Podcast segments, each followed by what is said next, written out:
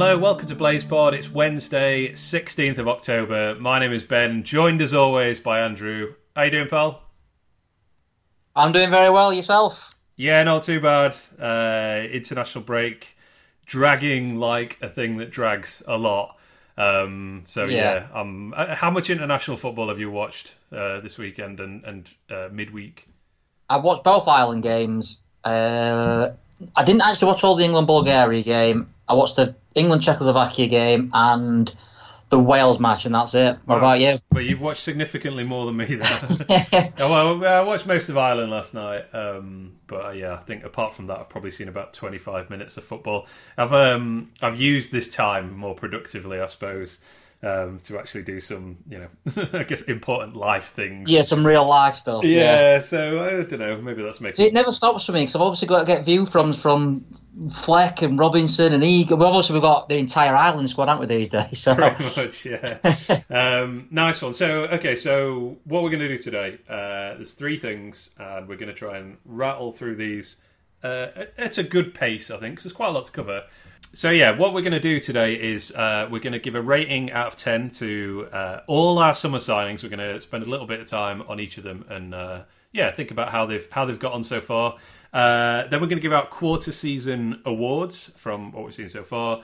And then towards the end, we'll also preview the Arsenal game as well. So, are you ready to talk about our new signings? I'm ready as I'll ever be. Yeah. Excellent. So, yeah, some context here. Uh, this is going to be based on their performances, obviously, the value for money. Do they uh, fit what we needed and potentially need now? Are they matching up to our expectations for them? Um, so, yeah, just uh just before we dive in, I- thought it was. Do you know how many of our signings? We've signed 10 players, I think it was, if you include Dean Henderson. Um, do you know how many have played more than 100 league minutes this season? I wouldn't have thought a lot because as I was doing my ratings, I was thinking, well, that's a tough one because I've not seen them play. so yeah, uh, go on, hit me with the Yeah, facts. it's, it's just five if you yeah including Henderson. So Yeah. yeah, I, is that surprising? Do you think? It's out of a minimum of 800 minutes, obviously per player, and yeah, only five of them have actually played slightly more than a full game. I think if you'd have said at the beginning of the season, we'd have been basically lining up. It's been pretty much the ten from last season plus a striker, hasn't it? Hmm. Um, I think you'd have been like, "What, really?" But you know, they've they've played well, haven't they? So you can't really fault Wilder for doing it. No, indeed. Um, right, where, which which one do you want to start with? Let's start with. Shall we start with Callum Robinson? Yeah, that, that's a good one actually because I can I can quickly talk about something that uh, is a, maybe this is true of all all clubs, but I think Robinson's the one where I feel this quite keenly, and it's this this kind of a thing of like when we sign a player, there's like a timer on them, and and once they've done something, the timer starts again. And if the timer goes beyond a certain period of time, then we forget the good things that they've done. and I feel like Callum Robinson is the uh, quintessential new signing timer player because it's it's not very long at all since he was fantastic in that second half against Chelsea, um, and you know scored a goal, created the equaliser, and basically just just you know destroyed Azpilicueta and um, and Tomori in that game in the second half, and yet he's not done anything for like three games since, and now his stock has kind of plummeted, I suppose. So yeah, he's he's the one that I feel. I, I always feel like with with new signings, like we're quite slow to take to them, and yeah, he's one that yeah just seems to be sort of. Is, like I say, his his, uh, his stock is just slipping a bit. It feels like. Do you think that's fair? Yeah, I mean, after that Chelsea game, I think we all thought he's arrived. You know, you know, he's, he's, Yeah. he's going to step up from here and he's going to like push on and stuff. But I think he were injured, weren't he? After the one after, uh 'cause I think he came back from the Ireland squad with a slight injury, so we were on the bench for the Southampton game. I think that's right.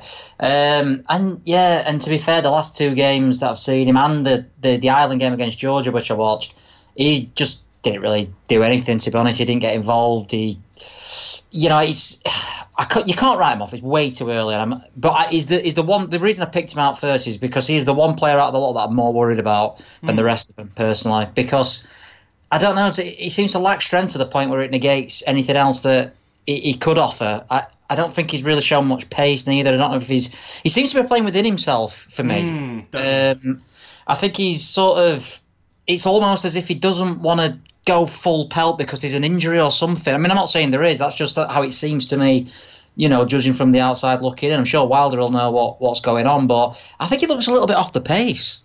Yeah, he does. It, I can't. I can't believe he is actually injured because I don't. We don't play injured players. No. Like, very, very rarely. I know McBurnie. Uh, McBurnie got through Everton, didn't he, with a um, uh, pain-killing injection? But generally, Yeah. we don't play players. So if he was actually injured, I think we would have known about it. But I know what you mean. I think that's a very astute point you've made there with um, playing within himself. That's that's kind of how I feel as well, having you know seen him, seen a fair bit of him now, and you know seen him for Preston as well. But I, I sort of feel he's been a bit too safe in what he does. Like I, I kind of want him to try a bit more. I mean, I was just sort of just looking through some of his stats, and I, although it was interesting. He has the highest pass completion percentage out of the entire team, which is Oh, interesting. yeah, which you know you would think that would be um, well probably Norwood or someone like that, or you know maybe even one of the the centre halves who were you know just playing short safe Yeah. passes. And yeah, generally having a you know obviously you want a high pass completion percentage, but it does also smack of being very safe in what you're doing, not you know not attempting through balls or switching play or anything like that. Um, so I thought that was quite noticeable. I mean, he has got a goal, and uh, you know it doesn't count as a, as an assist, the equaliser, uh, No. at Chelsea, but it kind of shows you that assists aren't exactly the be all and end all kind of statistic. Um, No, it, wa- it was his assist, realistically, weren't it? Yeah, yeah. exactly. Um, but yeah, I, I- think I just expected a, a little more out of him so far. He has got the he's had the highest number of shots on the team, which is is good to to have that because you know that is kind of one of the reasons we signed him to try and you know be a player to I guess drop his shoulder and just try and create something out of nothing. But um, yeah, I don't feel like I've seen enough of that. So I'm I'm at like a six out of ten on this signing so far. I think. What about you? I've actually given him a four. Oh, you, you maybe you're a This is re- yeah, and I think that's more of my own hyping him up in pre-season rather than anything else. So in pre-season, obviously it's lower opposition, but even against uh, I don't know how you pronounce it, it's Stade de Reims or whatever, or a decent French team beat, beat PSG a couple of weeks ago. He looked he was our best player in that game as well, from what I saw. And I don't think he's I don't think it's the step up in quality that's really affecting him for me. He's, he's just I don't know. It's a, it's a strange one. I think that sort of lack of strength and that lack of sort of burst of energy is missing. That's what sort of stood him out for me in pre-season. The fact that he could get the ball, run with it, got a bit of not the fastest player in the world, but enough pace to you know cause a few problems, do a few tricks and stuff. And I don't think we've seen any of that. But other than the first half against Bournemouth, where I thought he looked quite lively, obviously got a shot away fairly early on. And the second half, obviously, against Chelsea, I think we've probably seen 90 minutes of him. And I, I were expecting him to be you know, the one out of all the signings to say, "Wow, we've got a real bargain there." Yeah, I mean, it's not he's not really a striker, is he? I mean, I think at, No. um, at Preston he kind of used this sort of uh, like a wide forward, and he was you know he'd, he'd drop deep and pick it up a lot, and I was hoping to see more of that from him, to be honest. So I don't know if we're you know trying to ask him to play a slightly different role, or whether he's just not you know he's just finding that step up to the Premier League to be quite challenging, but. Yeah, it's. Um, I mean, yeah. Just to come back to that pass percentage thing. I mean, you know, obviously, I'm not saying he'd be a better player if he gave the ball away more because you know that doesn't make Yeah. any sense at all. But it's just. I think that's just indicative of like, just yeah, just being a bit too safe and partic- Safe, yeah. and particularly, uh, you know, the way that we've played as a team, we've not created that much. You know, we're not having many chances, having many shots, certainly compared to the championship. So yeah, I think. Uh, I think it's. I want to see more from him. I think so. Yeah, well, if you check out the Ireland uh, comments from when we first signed him, I think it was the first views I got from him. They were saying we don't really know where to play him, and I think we are sort of in that same sort of scenario. Ireland don't really play with wingers, out and out wingers. We don't play with wingers, so you know whether we're trying to mould him into like a McGoldrick sort of player who comes deep, but I think he's got a lot, lot more to offer, a lot more to offer us anyway. Yeah, definitely. All right, uh, let's move on then to. Um, well, let's talk about McBurnie. That's a good, a good headline one to, to transition Yeah. into. So I, I think McBurnie is like uh, is a classic sort of suffering from lack of service player, um, and yeah, that's that's kind of it's a big price tag.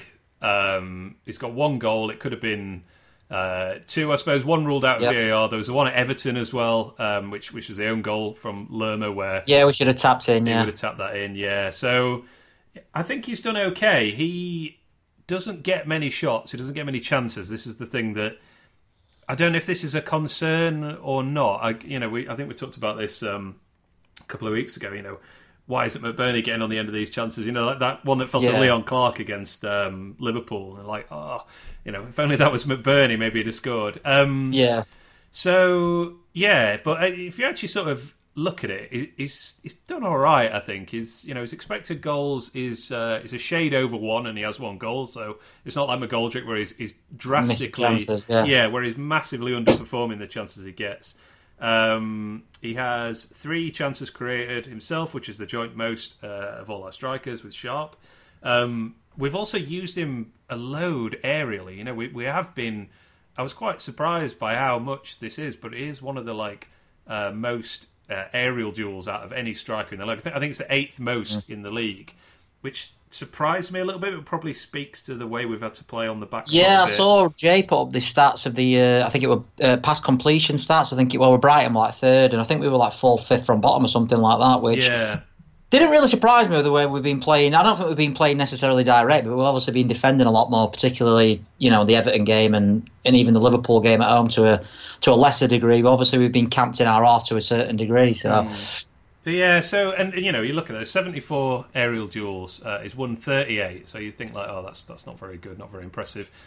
Fifty-one percent, but then you actually look through um, everyone who's ahead of him in that uh, the most usage, and none of them have a higher rate than that. Everyone else, everyone else who's attempting more aerial duels, so you know all these like target men strikers, uh, you know Ashley Barnes, uh, Yeah. Haller for West Ham.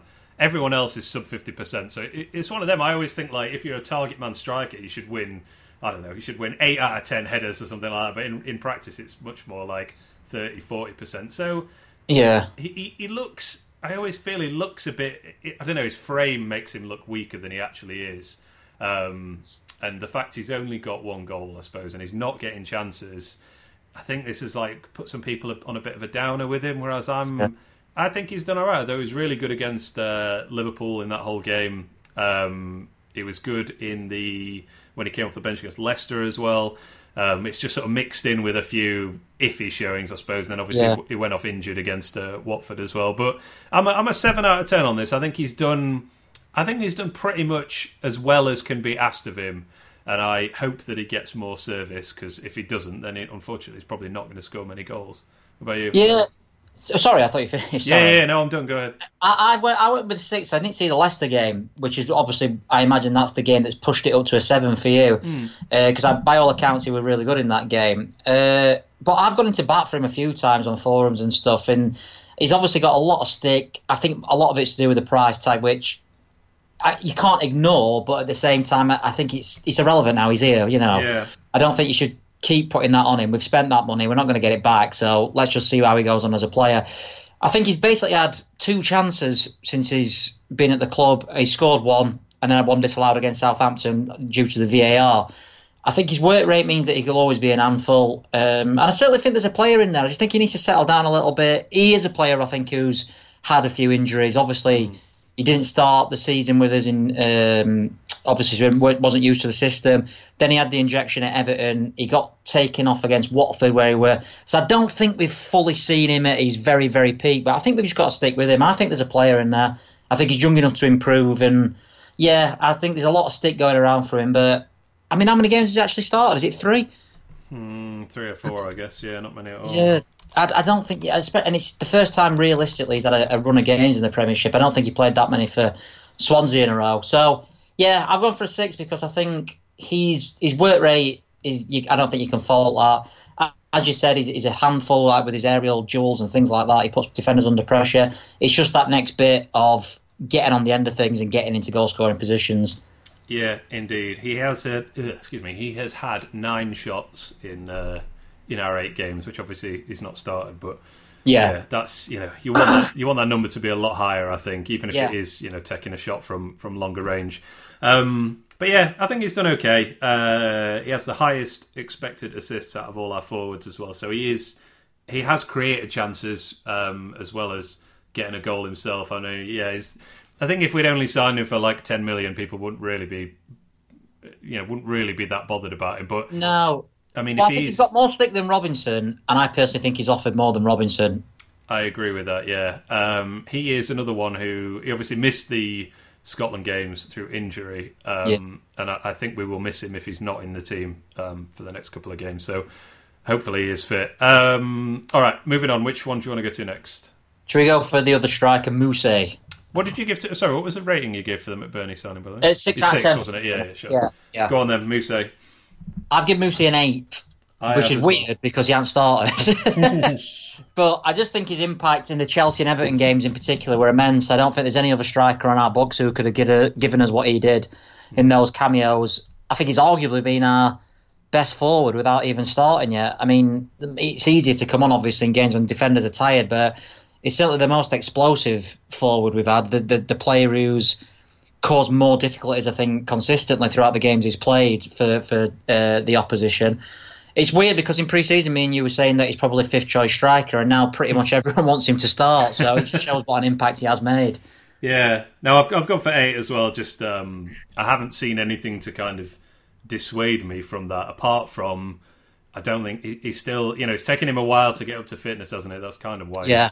I'm sure he would have started by now if he was good for 90 minutes. But you know, from from what we have seen in those uh, 116 league minutes so far, he, he just seems to have all the tools to be like a really impactful striker for us. And and honestly, if if a couple of strikers get 10 goals this season, that puts us in a really good place. You'd have to Yeah. think in terms of you know if if a few of the players chip in around that. So yeah, it, as you say, he's, he's uh, very different to anything that we we have in the rest of the squad and have had for a while. So it looks a good signing. I mean, you know, it was a club record at the time of the signing, I think, and it raised some eyebrows. But yeah, I think I think in that even in that limited contribution, it, it looks like a, a good signing so far. So yeah, Yeah. at this at this early stage, I'm I'm comfortable with a eight out of ten rating for that one.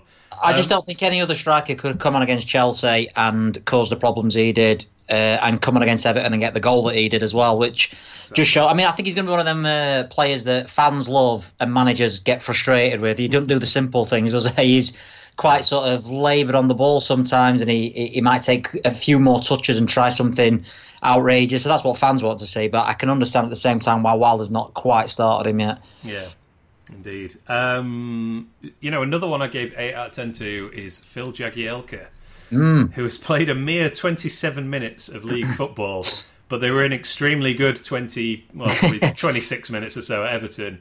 Um, so yeah, this was a free free signing, which is always nice. Uh, I have to say, I was I was pleasantly surprised by how good he was at Everton. I mean, all right, they Yeah. they kind of played into our hands a little bit by you know just sort of chucking the ball into the box constantly, and he just basically mopped it up. But no, I think that's uh, you know he, he looks uh, well. He, he is. He's been the the you know fourth choice centre half, so the the next man up essentially when when we've needed um, someone to go back there and move bashing forward, or if somebody's going to come off injured or something like that. So yeah, seems seems a, a good value signing for this season at least. Yeah, I've given him a seven purely just on the minutes he's played. I, Yeah. I, I didn't want to give him an eight. I thought it might be a bit too uh, too much of a jump that, but uh, he's done exactly what I thought. He's come out. He's coming on two games to see it out. In both games, we didn't concede. Um, it, I mean, obviously, we're quite poor in the cup games. I'm not putting anything onto cup games these days, to be honest. No. I think, like you know, everyone, everyone looks poor in those games. So he's done exactly what I thought he would do. He's, he's obviously it's just simple, isn't it? He, he comes in, he, he defends. That's it. Job done. See you later. It's that's exactly what I thought. I mean, it'd be interesting. I imagine he will have to start a game soon, especially with the games coming thick and fast and things around Christmas. He probably will have to start one, which might that'll prove, you know, how good of a signing it actually is. But for what he's doing at the moment, I don't think you can fault him. Yeah, exactly that. Um, what about Luke Freeman? What's your thoughts on him?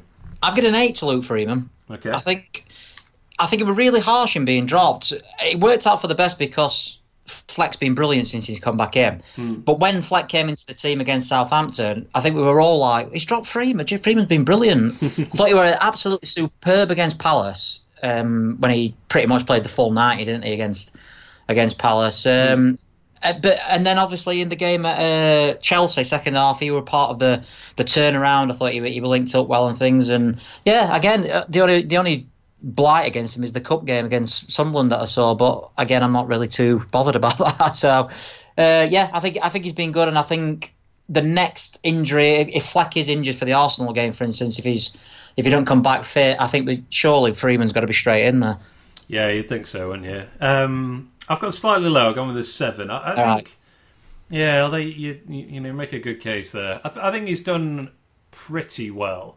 Um, I guess you know what do we want out of him? We kind of want this sort of you know, Mark Duffy esque creation Yeah. with, with some like ability to drive on the counter attack, and we've definitely seen that.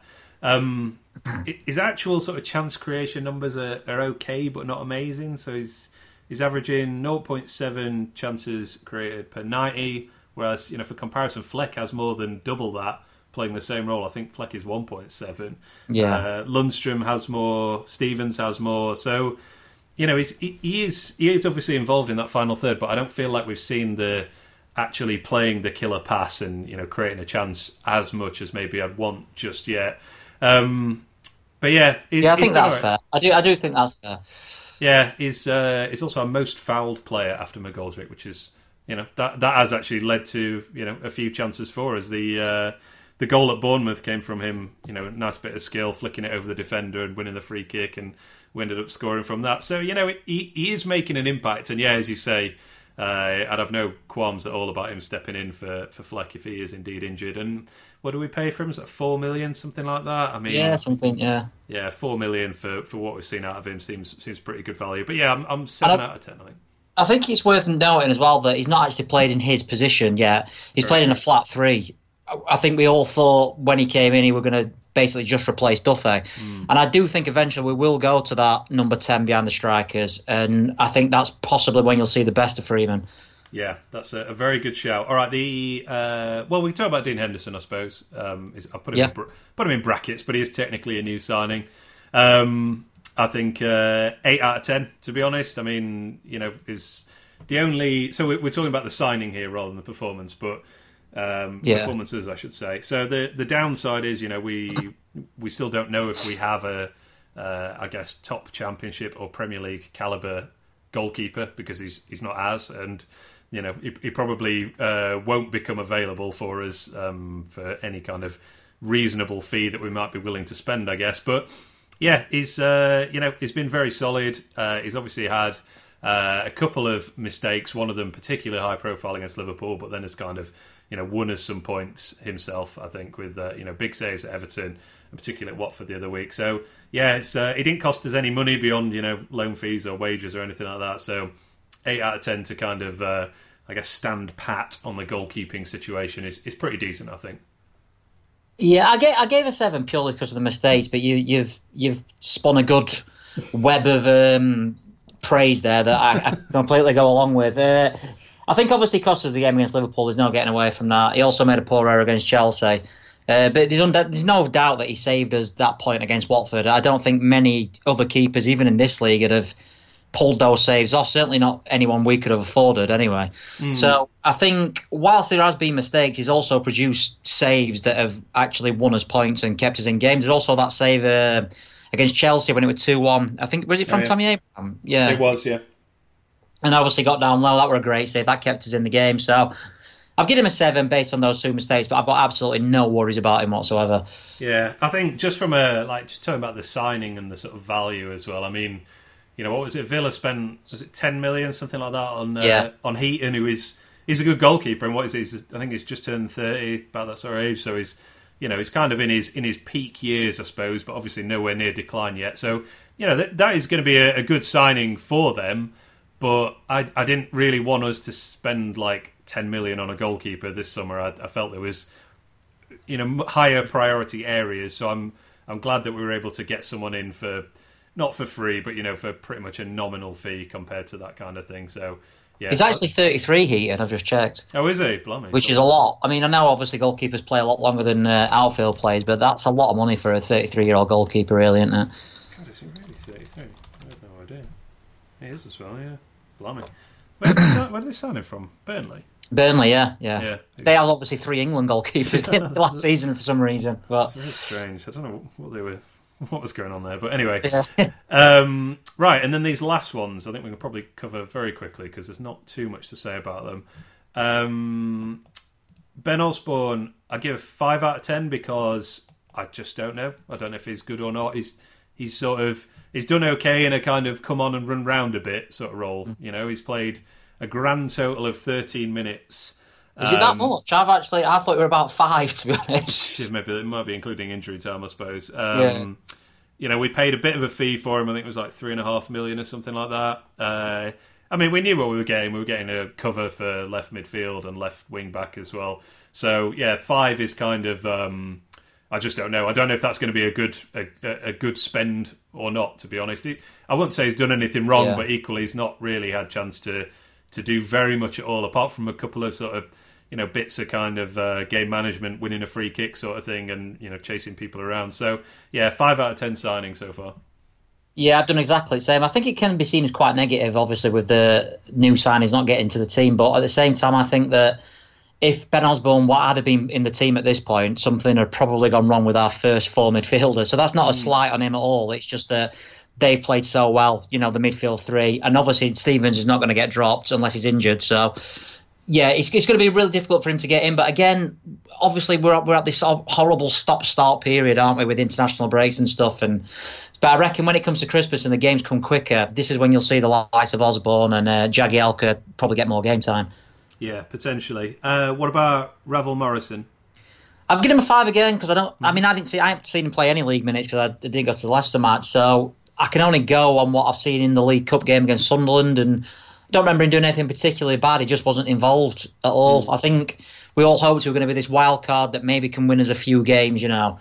Uh, and it's obviously the fact that he's not even making the bench at the moment, and Leon Clarke's ahead of him suggests that that's not looking too likely at the moment. I don't know if you saw Gary Neville's quotes. Um, I think at the beginning of the season, he said if you can get seven or eight games out of him before Christmas, you'll have done well because he constantly, consistently fades after, you know, after the Christmas period as the season progresses, which doesn't sound promising from our point of view.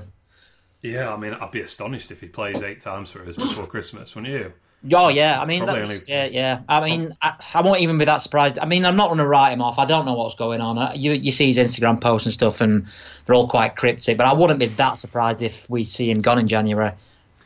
Uh, I, th- I think I would, but um, yeah, I've not I've not seen much from him. Uh, so I have seen him play in the league all, all 12 minutes, and then yeah, I, you know, he did yeah. pretty well against. Um, against Blackburn in the cup. I gather you know uh, created a goal in here, and I think got man of the match in that one. Um, but yeah, I've gone five as well, just because I, I, think I was hoping a bit for a bit more from him. But at the end of the day, it was a it was a free transfer. Um, I don't know as we expected him to be starting games for us very often. He, I don't think he. Had, I think he's had some fitness issues as well, hasn't he? He's had some injuries yeah. and stuff. So yeah, it's. Um, I guess it was a wild card signing that I mean, at the time we said, look, there's not really anything to lose here because it's not going to cost as much. Uh, it's like a one-year contract, I think, isn't it, with a yeah. you know, option to yeah. extend if he meets certain targets. So, yeah, I, I kind of, I guess I was kind of hoping to see more from him, particularly as like a player to come on and try and create something um, and we've just not. So yeah. Well, I think after the initial why have we signed him, there was quite a bit of a, a, bit of hype and a bit of excitement around him because everyone watched the videos, and he's obviously an incredibly skillful footballer. And I think we all thought maybe Wilder could be the one to get it out of him, and it could still happen, obviously, but. Yeah, I think that he went from being why have we signed him to wow this guy could keep us up to so I don't know. It's fluctuating sort of uh, expectations for him have not really helped him because he seems to get far more stick than the other. You know, you don't hear people talk about Ben Osborne or Mo Besic, you know, causing trouble or whatever. And I don't know. I, I think that it's it, the name Ravel Morrison is always going to haunt him because everyone knows of the talent that he has actually got. Yeah, and I guess you know, rightly or wrongly, some of his, um, you know, some of his less less savoury past as well. I mean, it's it's a hard one to that's it yeah. hard one to shed, I suppose. So yeah, I mean, you mentioned Instagram and stuff. I mean, you know, we have people like poring over everything he posts looking for meaning. And I mean, yeah. I, I, follow him on Instagram, and I'm just it all seems fairly innocuous to me. But uh, I don't know if I'm just a bit more blasé about these things than some people are. I'm so. not on Instagram. I just, I, to be honest, I don't really see the post. I just see someone tweet, tell me, you know, Morrison's at it again. yeah, and, at it again is like yeah, it's, it's just like, in a McDonald's. And it's always something like you know really cryptic, like oh he said, you know I have to wash my own shorts tonight or something. You know, and it's like oh that that means that. It's just ridiculous. Yeah, it's it's yeah it's it's strange how people um how people have like jump on some of the things that uh, he posts, even though as I say, they just seem like things that a youngish footballer might Mm. post on Instagram. To be honest, but anyway, um, very quickly, Michael Verrips. Uh, not nothing to say really in terms of uh, he hasn't played for us. He's not even been making No, the bench, no. which kind of wonder. It, well, I guess I guess maybe that says more about Simon Moore than Verrips. I think. Um, Yeah, I think. Wilder probably feels a bit more loyalty to Moore. He's obviously stuck by us, Hmm. even though he's been second choice for almost three seasons now. Like it, it- Jamal Blackman obviously came in to replace him as well. That's true. And I think Wilder probably does feel a little bit of, you know, he, and he's, a, he's an able deputy, isn't he, Simon Moore? He's never going to, he's probably not going to win you a game, but he's not, he's unlikely he's going to make a massive rick in any game. He's just a steady Eddie goalkeeper. So I think it'd be harsh on Moore if he did get relegated to third choice. Yeah, so uh, five out of ten. I mean, he's a young goalkeeper, Verrips. Uh, you know, if he's any good, he could potentially be here for quite a long time. So uh, Yeah. yeah, without knowing how good he is or you know how he sort of features in the future plans, um, yeah, five out of ten signing. Uh, finally, Mo Besic on loan. Um, I'm a bit disappointed with this in terms, and, and maybe this is a bit unfair. So let me position this. This isn't um, this isn't a slight on Besic. Um, but as you know, we have a very limited amount of players that you can loan uh, in the Premier League. And so to loan someone who I don't believe has got on the pitch yet in a Premier League match No, is a, not. s- is a slight disappointment to me. That feels like we could have used that better, that loan slot. And maybe Besic is going to play a bigger role uh, as the season unfolds. But yeah, pretty, I'm pretty disappointed that we weren't able to secure, you know, someone who's going to really challenge for the first Yeah. team. I know he's on the bench every every week, but yeah, so I'm, I'm a three out of ten on that signing. I, I, you know, it was like right at the end of the deadline, so maybe maybe we were like, well, we've just not been able to sign anyone, and you know, here's the kind of last cab off the rank kind of guy. Yeah, that's So- how I, that's how I feel about it. To be honest, yeah. Yeah, what what rating would you give that? I give him five just for any performance, you know, against. I've only seen him once against Sunderland, and I thought he was just as average as the rest of them. But it's interesting that Wilder actually picked him out for praise in that game. I don't know if you heard Wilder's uh, interview after. He picked out Besic as, you know, one of the only people who can hold his head up, head up high in that game. I get the feeling he's probably next in line behind Lundstram, Norwood, Fleck, and Freeman, to be honest, in that midfield. And I do think we'll see him certainly before we'll, we see Ravel Morrison and possibly even Osborn. Yeah. No, I, I, I think that's uh, that's probably likely actually. Yeah. So maybe I'm being a bit harsh. I don't want anyone to be like, "Well, I can't believe you give Besic a three out of ten. You're giving Ravel Morrison a five out of ten. You're obviously trying to get him to follow you back on Instagram." um, but yeah, it's just you know, as I said, that, that those those loans just seem even more precious in the Premier League than they were in the Championship. So Yeah, I do. I do agree with that sort of. I won't say it's a panic buy, but I think we were at 10, 15 players or something like that on the last day, and obviously we had to put a, an extension in, didn't we, for Besic as well? So we're obviously a very last minute deal. And I do get the feeling it was like not the only one left as such, but you know, one of the ones that we thought, right, we're not going to get as main targets. Let's just make sure we've got enough backup and get Besic. Yeah. Yeah, and it may well be that in uh, three or four weeks that looks like a much better signing. Um, Yeah. yeah, wouldn't surprise me at all. All right, nice one. There goes all our signings of the summer, I believe. I don't think. I'm Who was your number one out of the lot?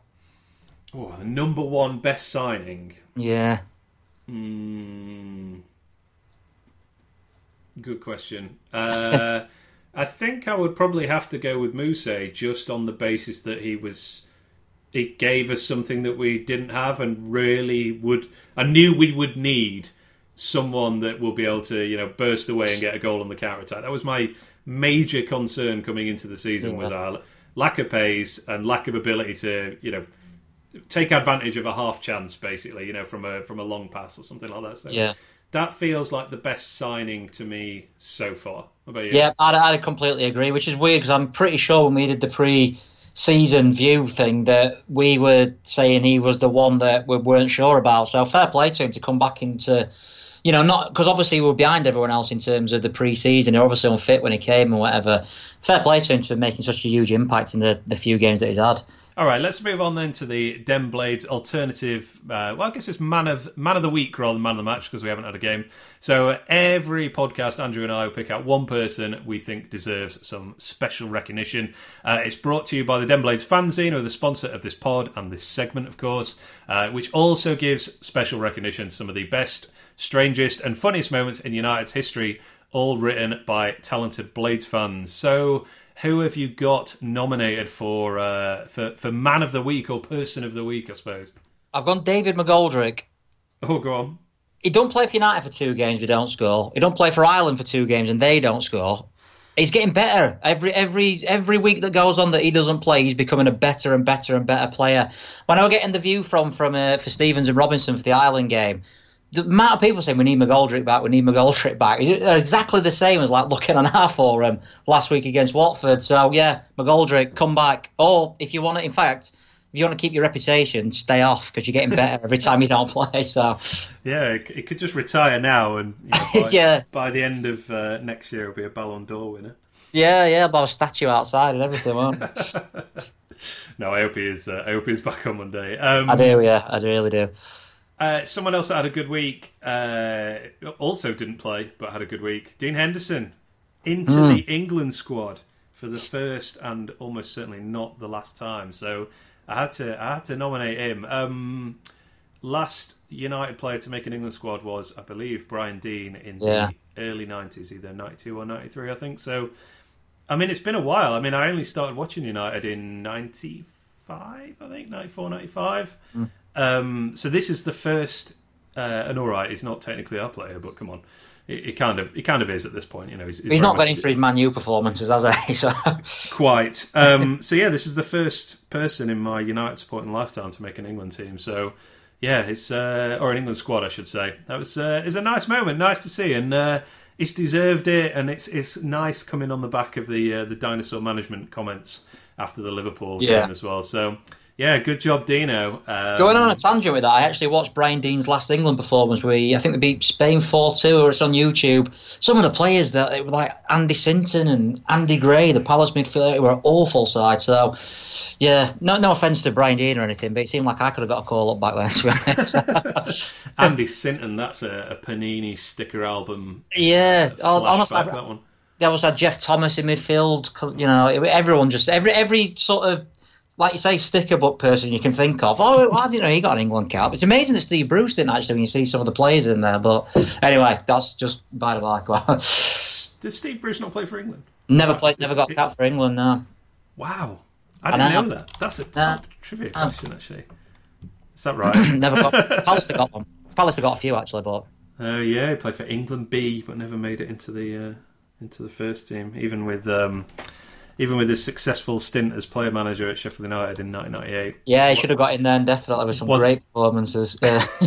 oh God, he was awful. Um, but my, I think my real nomination this week, uh, and it's it's actually Woman of the Week. It is Carla Ward, who is the manager of Sheffield United Women, who are second in the Women's Championship following back to back games where they've scored five goals. They've they've won five games in a row top scorers in the whole division. They're averaging over four goals per game.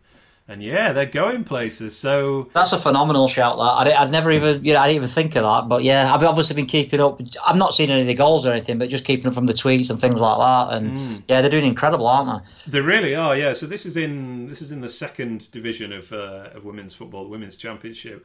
But I mean, the end. Of, I think they ended last season with like six consecutive wins or something like that. So They've only, uh, yeah, they, they lost one game, which is to the current league leaders, Aston Villa. But yeah, they're they're going uh, going great guns. So I, I think, um, yeah, in this in this international weekend, that's the the one bit of football that's, that's kind of carried on. I suppose. I think I'm going to have to give it to uh, to Carla Ward this yep, week. Yep, uh, yeah, alternative person of the week. So yeah, I actually saw some comments on uh, when obviously people were posting the score, and someone said tell him to uh, get McBurnie, show him how to shoot. You know. so. For goodness sake. um, so that was the uh, the Den Blades alternative, uh, well, person of the week award, I suppose. Um, don't forget you pick up your copy of the Den Blades fanzine from denblades.co.uk. Uh, issue three of the quarterly is now on sale. Uh, there are not many copies left, though. I think there's only Mm, no, I can't remember. I thought uh, I thought I saw Sam tweet that there was only like hundred copies left or something the other day. Well, mine's arrived after last week. I, uh, you know, sort of under the under the table threat. So mine actually, yeah, it's looking brilliant as always. So that was very subtle. Um, just on that, actually, uh, they I do know that they are on the lookout for illustrators of all talents and ages for um, an exciting project in issue four. Uh, he did actually say that in some instances, the less talented, the better. Um, I might have a go then. Actually, that sounds right up my street. they are looking. So this is for the next issue. So if you if you fancy yourself as a uh, an artist of, of any ilk, I suppose they're looking for player portraits, whether they're hand drawn, biro sketched on your lunch break, or even done in Microsoft Paint. Um, so get in touch or send them over to hello at denblades.com .co.uk if you fancy having a pop at that. Might have to have a go at that as well. Actually, it sounds quite fun. Yeah. So um, yeah, cool. All right, moving on then. Uh, let us discuss or give out, I should say, quarter season awards. Um, so yeah, we'll we'll see how this goes. We have we have some evidence of, of you know to, to back these up, I suppose, but. Uh, yeah, I imagine some of these will be quite different at the end of the season, but yeah, it'd be interesting with... to look back actually. Uh, yeah, I agree. Um, let's start with uh, player of the quarter season. Who would you give this to? I've gone for Enda Stevens. Um, yeah. I just think if you nutmeg someone every game in the Premier League, you deserve you deserve some sort of award. So now I think all the stats show that he's up there with the best wing backs or best left sided players in the in, entire league. I think all the stats are showing that he's our more, most effective player as well in everything that he does. And it's just incredible watching him play when two years ago I, I wanted Lafferty in instead of him. So, mm. yeah, I'm going to go into Stevens. I think he's been fantastic. Yeah, it's a good shout. That was uh, one of two names I wrote down. Um, John Lundstram was the other one. JL7. JL7, who's been very consistent. Um, and yeah, surprisingly so, I suppose. He's you know he's, he's got a goal uh, which not many of our players have, I suppose. He could have had a couple more, you know, but with their sort of burst into the box. Um, he's been pretty creative, you know, he's carved out some good chances, and I just think he's um, yeah, it's, it's, it's a hard, it's going to be a hard one to shift out of the team now, just on how he's played. You know, in all in all aspects of the game, getting forward, uh, breaking things up, uh, switching play. I think he's done really really well. But yeah, it's I, th- I, think I could probably split that between the two of them to be honest, because Enda Stevens was the other one I'd written down as well. And yeah, yeah he's he's I think Stevens is probably he might have reached a, a, higher plateau, if you like, with some of his individual performances. But yeah, on the on the basis of those eight games, I'm, I'm pretty impressed with what I've seen from from Lunny. It's been a well, good I think effort. He's, he's on his way to becoming our most uh, recognised player. Simply, I mean, I don't play fantasy football, but apparently he's listed as a defender. And all I see where every time, like a, I go on like other teams' forwards and stuff, is John Lundstram got me loads of points last week in fantasy league. No, he is. He is listed as a defender, so you can double him up with uh, with Stevens, who doesn't really play as a defender either. Yeah. Uh, I have him, Henderson, and Stevens, which is why I'm I'm climbing up the Blades pod, That's pod league. very good, that because I imagine they didn't cost much, and obviously we've got best defensive record in the league, so they, they are super cheap. Um, I had a shocker to start the season. This is boring. I won't talk about this too much, but I had a, sh- a, shocker to start the season in FPL, and I had to play my wild card, which basically gives you unlimited free transfers for that week. um, but yeah, so usually you save that for like the end of the season or something. Yeah. But I was like, no, I can't let this carry on. And uh, I have to say, it was a tactical masterstroke by me. I'm now in like the top 70, I think. So I'm coming. Wilder leaves. We've got his man, haven't we now? Like, so. yeah, just give me a few more hours playing Football Manager, and uh, I'm ready to roll. All right, uh, next award: best individual performance in a one-off game. Who would you have here? I've gone John Egan against Everton. I have as uh, well. Yeah, um, I thought you might have. yeah, go on. Do you want to just uh, expand on that a little? Yeah, I don't think we were quite Jack O'Connell against Brentford, but I don't think we were too far off. I hmm. actually thought he'd had an okay start to the season, but not a great start. I thought he'd made a few minor errors here and there, and you did wonder, you know, how was he going to step up? But, but, from Everton onwards, his levels have just improved immeasurably. And obviously, he's looking really good for Ireland as well in the last two games that I've seen. So I think that it all stemmed from that. I think he got a lot of confidence from that Everton game where he just looked at, at the complete Premier League defender against a fast attack. All right, they didn't play to the strengths and they were booting the ball in the box and he's meat and drink for a defender, especially Egan's quality. But I don't think he put a foot wrong all match. No, it was uh, it was magnificent, and yeah, was he man of the match for Ireland in the uh, the first of the two games this week? Yeah, it was one of the worst games I've ever seen. So yeah, but yeah, he was, and I thought he played well yesterday. I mean, I, I got the view from him, and a few people were saying or he knocked it too long and stuff. But I think that was mainly to do with the lack of outlet that Ireland had, rather than I don't think he wanted to do that. But mm. obviously, at times we've seen it with Sheffield United when when you're under the cosh, especially against Everton, funnily enough, is we, we were knocking it long just because there's no outball because no one's holding it off, and I think that's what we're happening with Ireland yesterday. Yeah, fair enough. Uh, yes, indeed. Um, yeah, I, I, would also go for Egan at Everton. A couple of honourable mentions: uh, Robinson for his second half at Chelsea, yeah, um, which you know you just didn't see that coming at half time at all. That, that, game felt like it was cruising to a you know three or four nil loss, and then yeah, he, he had a very um, decisive intervention to get us back in the game. Uh, and then McBurnie against Liverpool, I don't know if I've, I've overrated that a little bit, um, but I, I, do think he was really, really good in that game against, you know, the the best defense in the league and the best player in the world that isn't Messi, to be honest. Oh my god! Um, indeed, but yeah, yeah, I think uh, I think uh, if anyone if anyone doesn't agree with us on, on John Egan at Everton, then I'd love to hear it because I, I, reckon I'll have forgotten. I, thought, I think the other one that I was thinking was we were never really close, but Fleck against Liverpool I thought played really well, but obviously missed that chance where he should have done better. But uh, yeah, I don't think I think I don't think he did anything wrong in that game, Egan. Yeah, that was a good shout, actually, Fleck. That, that was definitely a, worthy of an honourable mention. Um, what has been your best moment of the quarter season? I'll be surprised if you've not got the same here, and it's uh, Billy against Bournemouth. Oh. Oh, have you not? Do you know, it didn't. Oh, I feel bad now. I'm going to have to hand in my. Uh, hand in my Blades badge, I think. I don't even have that in my top three. Really? Possibly because I forgot it. It was ages ago. Yeah. but go on, talk to me. I just think it's one of those things that no matter what happens this season, even if we go down or don't win again, he, he personally will always have that moment, you know, that no one ever he, he never thought we were going to get another chance at Premier League. Certainly not when he obviously joined us in League One. He thought maybe take us back into the Championship and that were it. So for him to get his first Premier League goal, is he 33, 34, something like that? Yeah. I just think if we stay up as well, it's one of those that you can see going down in Blades history. One that that image of him running to the fans and yeah, I think I can imagine T-shirts with that on it in, in years to come. Yeah, I think uh, I'm, I'm, I'm like uh, appalled at myself for forgetting that. You're right. There was a fairy tale moment, and my my other nominations look ridiculous now.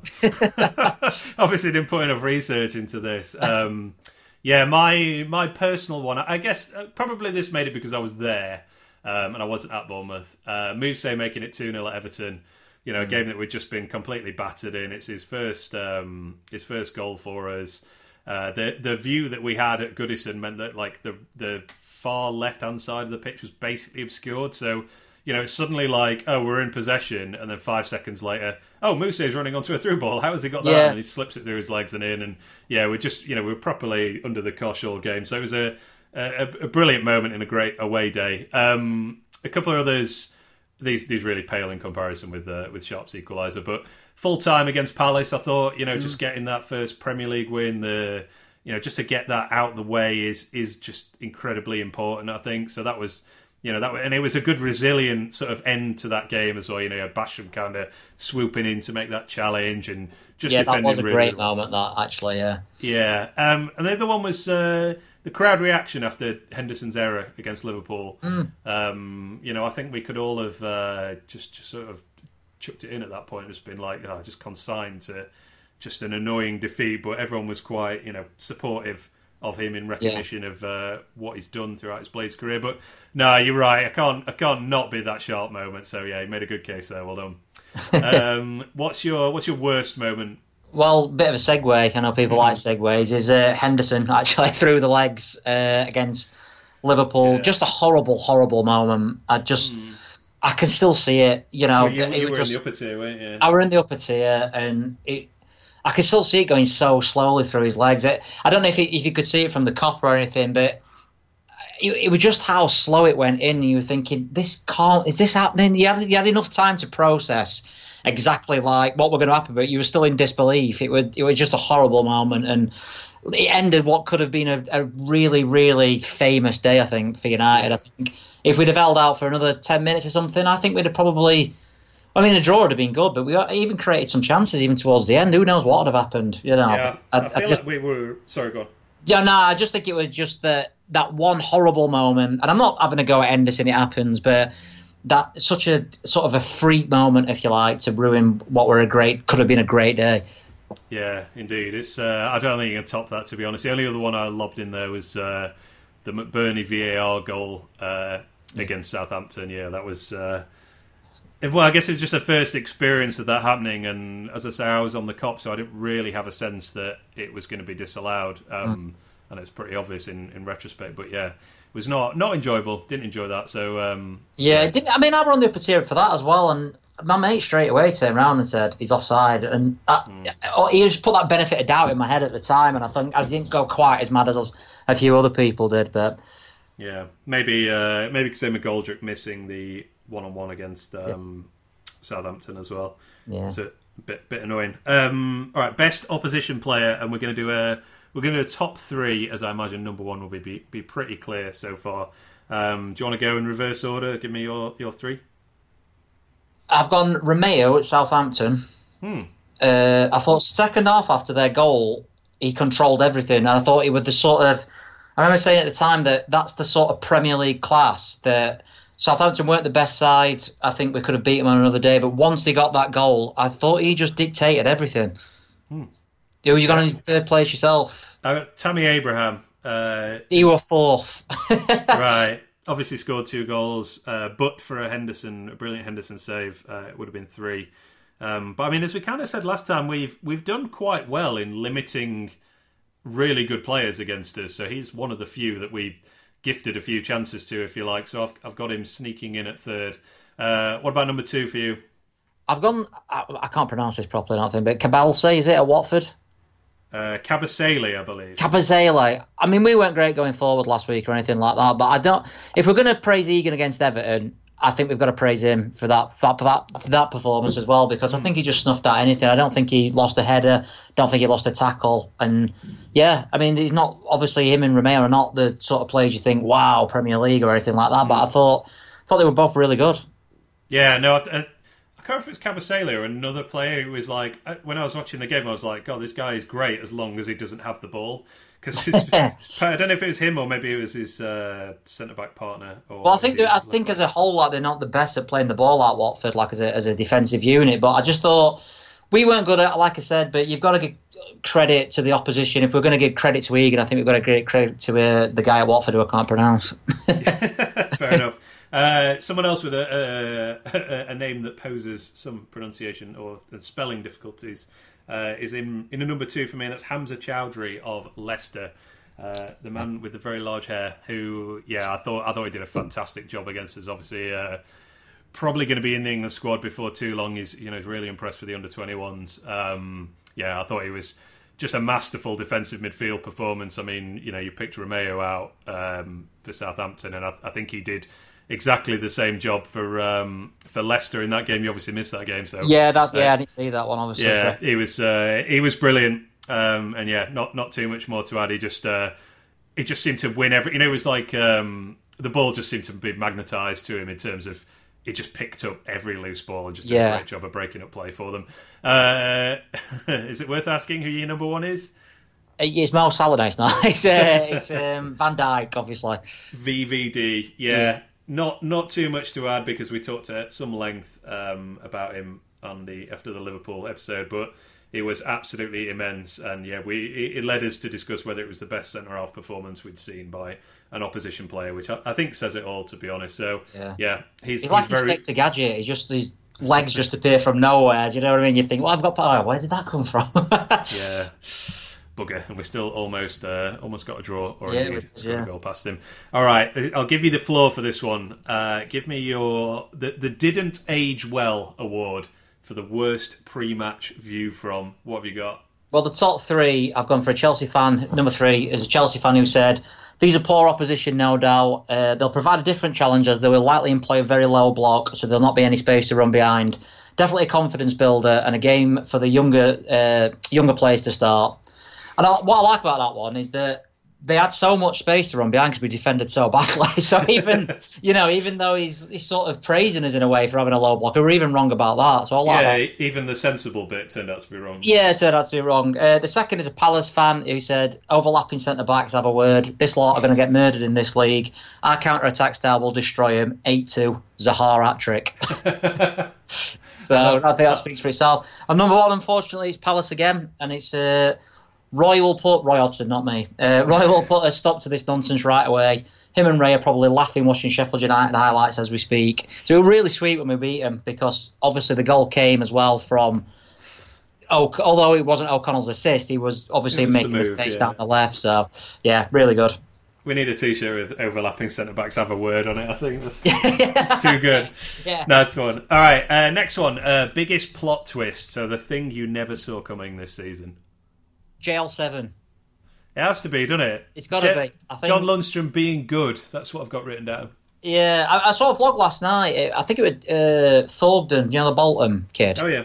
Hey, him and his dad, they were going through the best player from uh, each Premiership team, and the dad actually went for John Lundstram for us. But it just shows the turnaround, yeah. obviously, of his sort of career at Sheffield United. I don't think any of us would have been shocked if it had been on the transfer list or had gone on loan somewhere. And here he is starting first team, and no one's even complaining anymore. no, I mean, I didn't expect. Uh, we we sort of went backwards and forwards in pre-season, didn't we? Of like, it's not going to start the first game. There's no way Lundstram is starting in yeah. the Premier League for Sheffield United unless loads of people get injured or suspended. And then he's in that first team sheet, and we were, uh, well, certainly I remember messaging you being like, "Oh, I don't believe it." Like, I not, think everyone not, was the same. Everyone I spoke to said, "What? What's going on here? Lundstram in the Premiership?" yeah, but he's he's you know, as I said earlier, he's done extremely well, and I, I can and just did about 20 minutes ago make the case that he's been our most consistent and best player. So, yeah, that is a huge, huge plot twist. Did not see that coming well, at all. the thing what you say. It's not just that he's come in and done better than expected. He's actually probably been. I think Fleck's probably been his best midfielder, but obviously missed a few games as well. I don't think Fleck's had a poor game uh, this season. But Lundstram is he's not just doing, oh, he's better than I thought. He's actually, wow, he's you know, he's definitely the one of the first names on the sheet at the moment. Yeah, it's uh, it's been impressive. Um, just to bring the mood down a little bit, one of the plot twists that doesn't compete with this, but uh, did not see coming, and that is the demise of Mark Duffy getting shipped out. Yeah, it's still still raw. It's still raw, so we don't need to talk about that one anymore. um, all right, another award. Um, so two left. Yeah, this one uh, thing you'd most like to change about the Premier League. What do you reckon? This is obviously not going to happen, and, and it shouldn't really. But I just want more games.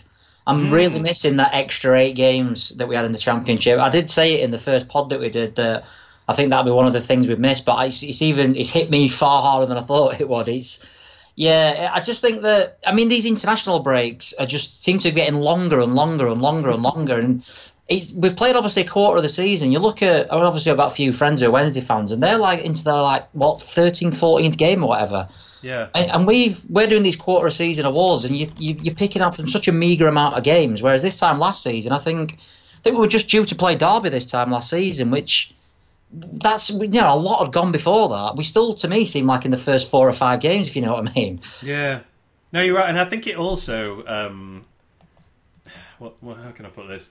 I think the the bigger gaps mean that we sort of um, like uh, exacerbate yeah. certain performances a little bit as well. So I mean, you know, I mentioned right at the top Robinson. You know, he had a great great game against Chelsea in the second half, and then as you say, I think he was injured when he for the Southampton game.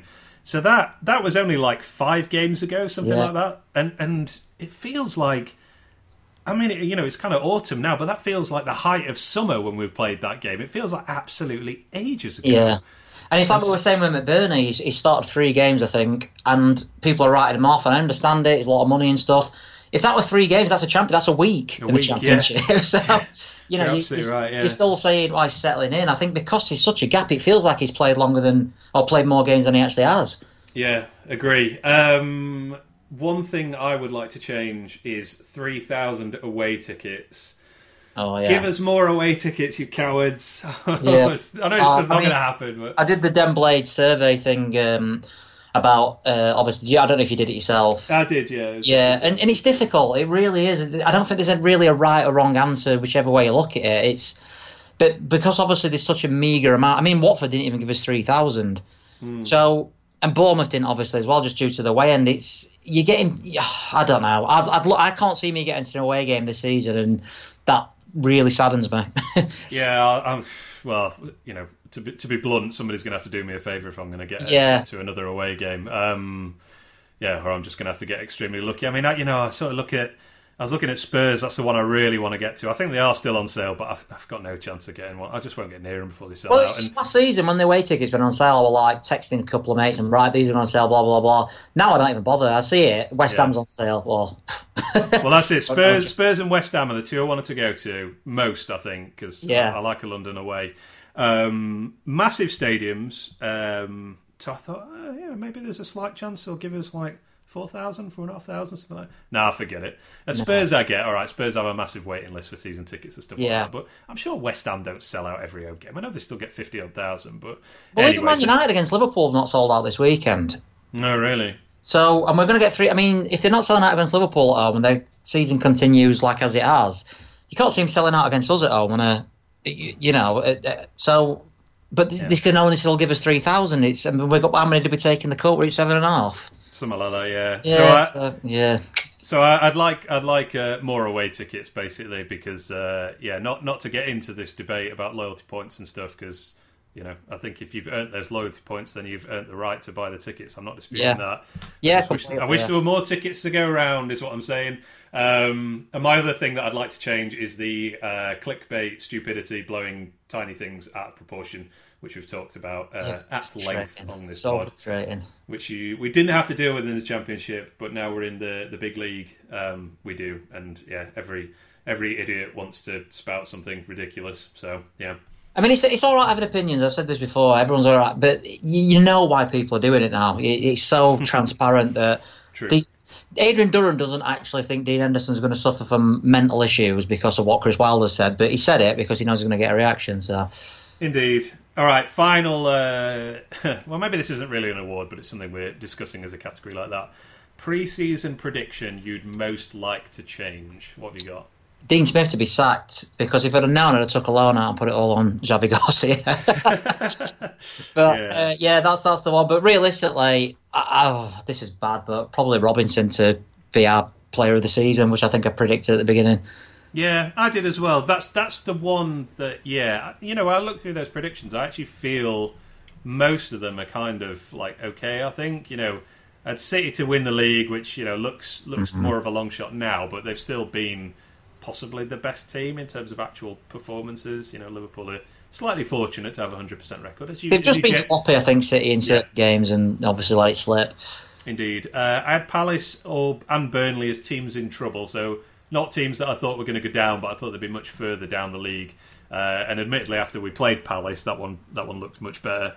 Um, but yeah, I guess Robinson. Yeah, I thought you know he, he could be a guy that could get us like a combined fifteen goals and assists, that kind of thing. Yeah. Um, and there's a long way to go, uh, and you know maybe he'll he'll improve and just have a bigger impact through the season. But yeah, I, who would you? I guess if you're picking your player of the year now, yeah, it's going to be uh, Lundstram or Stevens, isn't it? And I Stevens, Lundstram, possibly Egan if he carries on. I think last two or three games, even Fleck. I think they're the, the top four at the moment for me. Enough. thing as well is that um, I predicted obviously Brighton to go down, and I think they're probably better than I've given them credit for. To be honest, they've certainly adapted a lot better than I thought they would to Potter's system. Yeah, no, they have been doing pretty well. They're just not quite getting the results, have they? They won. No, They won their last game, didn't they? Against obviously I'm uh, Tottenham, and I, I saw them completely outplay Newcastle, and I thought, oh, I might have Hmm. been a bit harsh on these, to be fair, but. Still below us. Yeah, correct. Old- Same same- old- I saw last week, obviously, the Villa draw, uh, sorry, the Watford draw, and then people were saying, we need to take a leaf out of Villa's book. I'm like, we're above Villa in league. We've had one amazing result, that's it. Yeah, indeed. All right, so that's our uh, quarter season awards. Let's move on to actual football, which returns on Monday, not Saturday or Sunday, unfortunately. But um, yeah, we're playing. Uh, we're playing the Arsenal um, first meeting for hmm, I guess like seven or eight years, something like that, maybe longer. League Cup, I think, was the last one. Oh, Um, yeah, we lost to uh, Robson as manager. Mm, it was Blackwell, maybe. Oh, oh, Blackwell, of course it was 6 0. Oh, yeah, I forgot about Yeah, I well, I just wanted to. Uh, I just wanted to quickly run through some because even Get him a lot in Cup, don't we, thinking about it? we, we do. There was definitely a run where we played him in the League Cup quite a lot, and the FA Cup, I suppose. Yeah. Um, I mean, yeah, just just thinking back on some of those fixtures. I mean, the the the one that always jumps out is the um, the Overmars Kanu uh, Mm. FA Cup game that ended up being replayed. I was actually at that game. Were you really? Well, Yeah. well, the, the original one where it happened. we didn't really know. I was still at school at the time. We didn't really know what was going on really, and everyone were we were really like proper like right behind the goal, and everyone were having a go at Seaman, and he was turning around, sh- shrugging his shoulders as if to say, "What do you want me to do?" You know. and everyone's like, "Seaman, you cheat!" Like he's not done anything wrong. Well, they were. but yeah, I- we're. Um, Go ahead, sorry. So sorry, yeah. And then we, what were what annoyed me actually, I remember at the time is that we obviously paid, well, I don't know, twenty pound or whatever it was at the time to, to, and then you had to pay again to go to the replay, even though the first game actually didn't really stand. So anyway, but that's still mad about that. yeah, they they should have let. In hindsight, they should have let us score straight from kickoff, shouldn't they? I thought the the word was that that was what Seaman was kind of trying to get people to do. yeah. Um, I don't know if yeah, obviously obviously didn't happen, and we You were getting a lot of sticks, even, and, and in fairness to you, you were turning around and like basically saying, "I agree, I agree with you, I agree with you." Yeah. What are you doing, Stephen?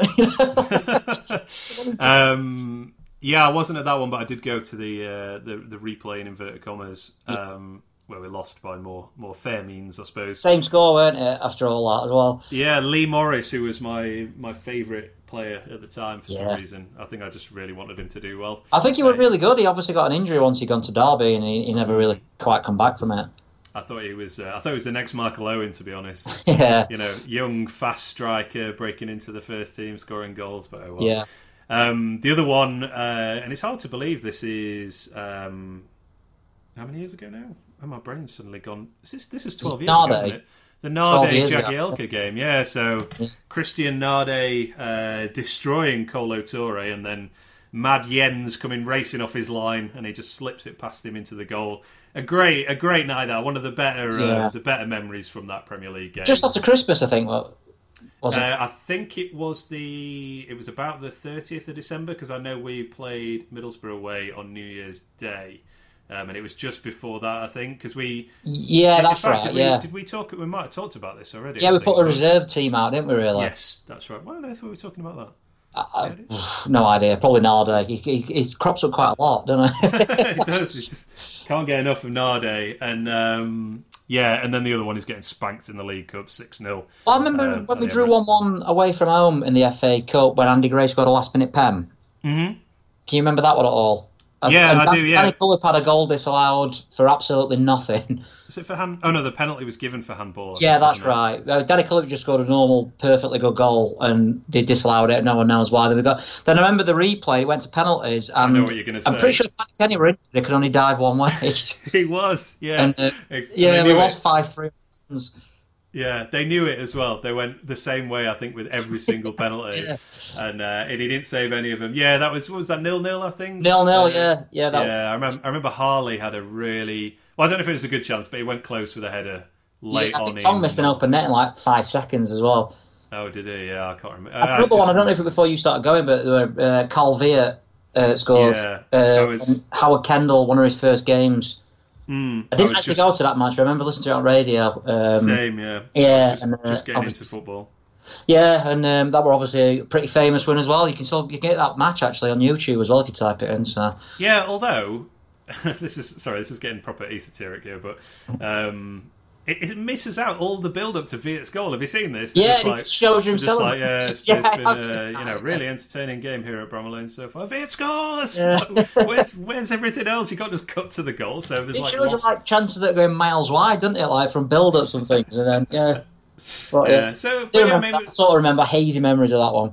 Yeah, but yeah, we've had some some pretty eventful games against Arsenal. Considering we don't play them very often at all. I mean, all right, we made you know we play them in the cup a fair bit, but I mean, I hadn't even mentioned the FA Cup semi final in two thousand and three, of course, and yeah, you know Gra- Graham Poll uh, with the with the NFL style block on Michael Tonge that Yeah. leads to uh, leads to them scoring. So. Yeah, there's been some very eventful games. The greatest save of all time as well. Ugh, yeah. Ugh. I still can't watch it. Um, and let's hope, yeah, let's hope Monday is a, is another eventful one. I mean, Arsenal. So they've started the season strangely. I think it's fair to say they yeah, are that's what I've wrote down myself there as the start of the season. I've just put weird. they are one point behind Man City, which is pretty bizarre. I would not have. Uh, I mean, after that game with Watford where they blew a two goal lead Mm. and basically were lucky to get away with anything. I wouldn't have thought they'd be one point off second, to be honest. I mean, they've won four of their eight games. They've only lost one. Um, but yeah, they, they concede quite a lot. They concede the third most shots per game uh, in the whole league behind just Norwich and Villa. They've conceded 11 goals in their eight games as well. Um, they do create a lot. They have the, Yeah. the sixth best XG, but they also have the sixth worst XG against, if you like. So they're you know giving up the sixth highest amount of chances or the six total quality chances, if you like. Um, Well, I thought last week that when they played Bournemouth, I thought if there's one game to have a bet on for both teams to score, it'd be that one. I was absolutely amazed they kept a clean sheet. But then I look back at the highlights, and Bournemouth had four or five proper chances that they really should have taken. Yeah. So, yeah, this this one. Well, this might be another one. I know we haven't scored many goals, but this is probably a uh, both teams to score kind of game. I think. Yeah, I, I agree. Yeah, I think. Uh, I think every Arsenal game actually is probably to score. Very true. Um, how do you feel about this one? Uh, from a you know a prospect of getting something. It's one of those games at the beginning of the season. I thought out of all the top teams, that's the one I fancy us against. That doesn't necessarily to mean that I think it's going to be easy. I think getting a point, I'd be, I'd be fine with a point. I think that getting a win would still be a massive achievement. They've got some amazing players. Let's not, you know, Aubameyang's one of the best strikers in the league. I think Lacazette's back, isn't he, as well? Uh, Yeah, I think for the game working his way Monday. It's going to be really difficult to keep him out, but they've shown time and time again for about 15 years that they can be got at if you if you play in a certain way and cause you know put them under a certain amount of pressure. So I think I don't think it's a foregone co- conclusion that we're going to lose. I don't think we should be going in there expecting to win, but I wouldn't be at all surprised if we do. Yeah, I'm I'm I'm quite optimistic that we can get something because Hmm. uh, you know I think it'll be I think it'll be a really good atmosphere because it's uh, you know a night game, eight o'clock kickoff. Bramall First one as well for a while night game. I think Brentford the last night game. Yeah, in the league, definitely. Yeah, um, yeah we're not counting Sunderland in the That- League Cup. uh? Um, so yeah, I think that'll be you know that'll help the atmosphere. I think people will generally be up for it anyway as a you know as a, a big team coming to Bramall Lane if you like. Um, I think we'll get plenty of chances or at least plenty of shots because that's what Arsenal have done all season. So I think that'll help the atmosphere as well and you know give us this kind of belief uh, in the crowd, I suppose, in the stands that we can get something out of it. Right, I've been getting some views, obviously, from the Arsenal forum. One of them says, "Hard to predict how they'll set up because although we're a much better team, um, they if we if they give us all the possession, we are not comfortable trying to control games in that manner. We are there we are there for the taking in every single away game this year."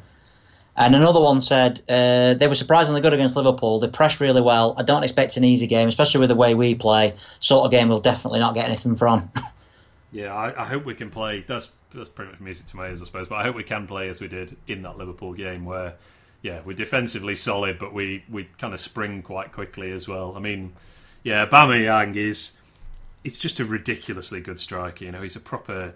Uh, and I feel he re- him and Lacazette, but certainly certainly him last season, he really carried Arsenal at times. You know, Yeah. there, were- there were games that they did they should not have won at all, and then he just pops up with a just a goal out of nothing, really. So yeah, I hope we can you know restrict him to not very much at all, and yeah, I, I reckon we'll we'll pose plenty of threats. I suppose. I mean, the defence, particularly in the centre, is not great if uh, if Luiz is playing.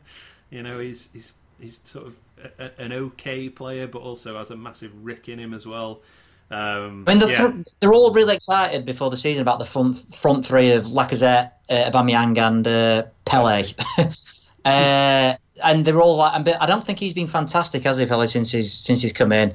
Lacazette is obviously a really good striker, but he's not at the level of Aubameyang. But I think what they really struggle with is, like you say, defensive, like not just in the defence, but the, in a defensive midfield role as well. Yeah. They're not a big fan of Xhaka at all.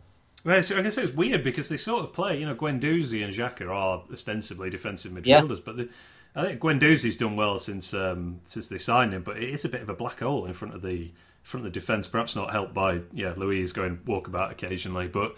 Yeah, I, I think it'll be a, an entertaining game. I hope Yeah. it'll be the same kind of uh, same kind of pattern we saw against Liverpool, but you know this time we actually stick one away and uh, we don't throw one in our own net. We make them work. Yeah, it. that's all. That doesn't happen again. Yeah. Because um, yeah, as we've seen, it turns out that as long as we don't gift opponents a goal, they don't actually score against us. So no. let's hope that carries on. We, we Um, like gifting opponents chances. That's Give them a Strangely chance, do. so. uh, what do you think to any changes to the team from um, from Watford? I think if McGoldrick's fit, he's got to come back in. If he's not, and I think if McBurnie's not fit, then you're going to have to play Mousset and Sharp for me. Yeah, I wonder if Sharp might be a, a choice. Full stop. To be honest, I mean, I think Yeah. we, I think we expect Robinson will not play. Um, that would be my hunch, just based on the last couple of games. I think. Yeah, I agree. Um, yeah. Sharp, you know, he he's, he's not played a full ninety minutes yet in terms of like total minutes, but he's got a goal. Uh, he's got the joint most chances created from all our strikers as well Yeah. with McBurnie, who's obviously played a ton more minutes. He always looks really impactful when he comes on. I won't be anywhere near upset if he was starting, but yeah, I do think McGoldrick will play. A slight worry. Um, the reporting today was Wilder saying that uh, McBurnie, Fleck, and McGoldrick will be given every opportunity to prove their fitness ahead of the meeting with Arsenal. Now, that nine times out of ten means um, they're not going to play. Yeah. But I'm, I'm hoping that uh, the fact that we're playing on Monday and not Saturday means that they will be good to go. I mean, you know, with McGoldrick, he hasn't played for. uh, Does anyone actually know what's happened with Fleck? No, I didn't even know he was injured until you told me the other day. No, I mean uh, he just wasn't in the squad, and the commentator said like he wasn't fit enough to be on the bench. And then, Hmm. but no one, I've, I've heard nothing about what the injury actually is. Yeah, maybe just got a whack or something like that. But yeah, hopefully McGoldrick in. Uh, I do want to see that because I think you know even with the missed chances, we just look more dangerous when he plays. So um, yeah, it's uh, it's going to be good. I can't wait. It's going to be a long weekend. I think waiting for uh, waiting for that one. But um, yeah. Yeah. then we're back at beautiful downtown Bramall Lane. Cannot wait. All right, buddy. Uh, let's leave it there. We flew through uh, quite a bit there. Yeah. Um, where can people check out your stuff? it's www.roysviewfrom.com or at Panchero on Twitter. Awesome, and we will look out for the view from Arsenal on Friday. Is it usually? Yeah, I'll do it on Friday, the pre-match view. Yeah, I've got enough quotes already. To be honest, there's about four thousand Arsenal forums, so I've got a lot to pick from.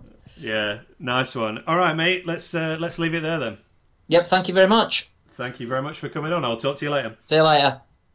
So it's my great pleasure to be joined now by Andrew Mangan, the man behind Arseblog, uh, extremely popular Arsenal website, podcast series, um, all-round content hub for the Gooners, I suppose. Andrew, how are you doing?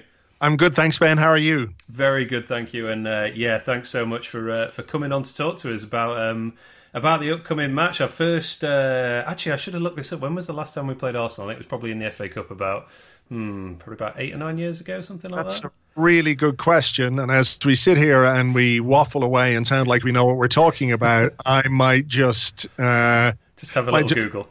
Google that. Soccer base is great for that kind of thing. And it's telling me that the last time we played was in the Carling Cup Oh in yeah, 2000, 2009. Carlos Vela scored a hat trick and Arsenal won 6 0 at the Emirates. Do you know I was at that, but I've managed to block that out. Sorry to drag up all the old memories.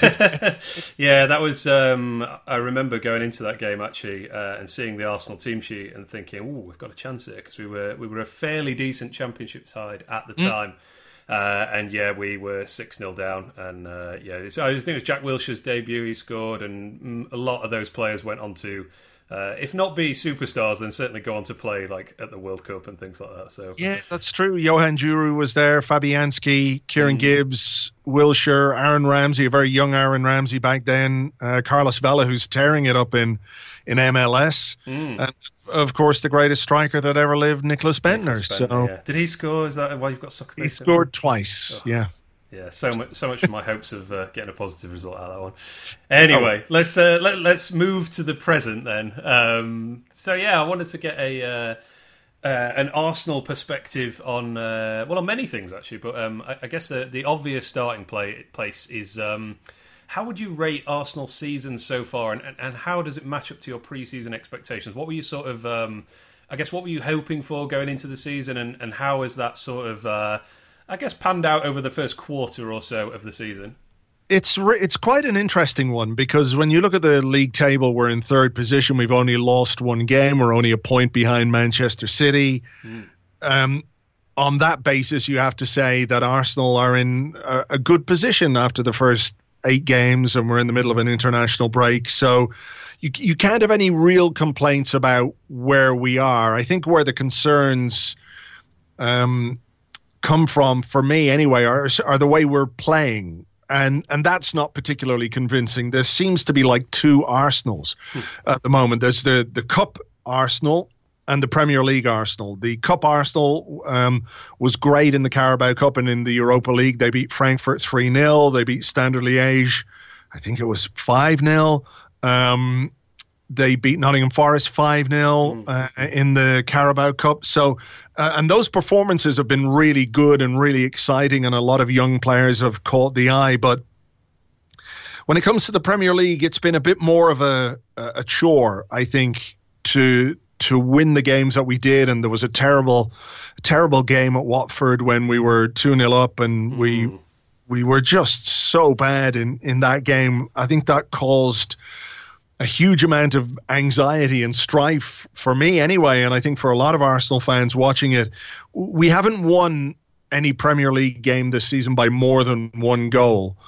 Mm. Um, so there's a there's a strange dichotomy or strange um, diversity between what we do in the Premier League and what we do outside the pressures of the Premier League. So I was expecting a bit more in terms of how we played and how we performed and what kind of what kind of performances Unai Emery could get from the team based on what we did in the transfer market. So where we are, I, you know, I can't really have too many complaints.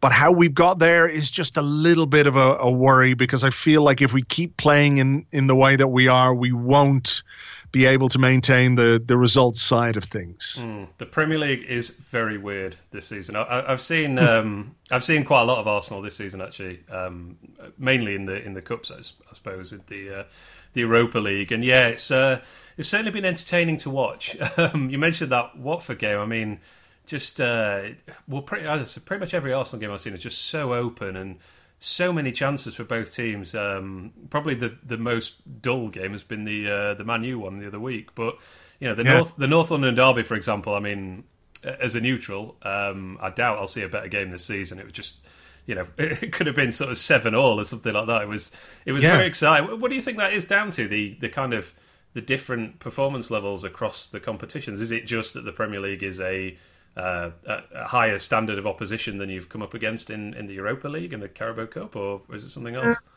I, I, think it might be something else. I mean, I think there is definitely a, a, point to be made there about the caliber of the opposition, but I think it's to do with the the way that Unai Emery approaches the games. I think he he realizes that the Premier League is the bread and butter, and if you go back to the end of last season, we had this really terrible run towards the end where I think we only picked up eight points out of our last 21, and we lost to uh, Crystal Palace at home. We lost to Wolves. We lost to Leicester. We drew 1 1 with Brighton. And had we had we won that Brighton game, we would have uh, finished in the top four and, and qualified for the Champions League. So we kind of fell apart in Premier League terms at the end of last season. And I just worry a little bit that there's kind of a hangover um, and Emery is a coach who likes to look at what the opposition do and he likes to try and set his team up in a way that I guess he feels will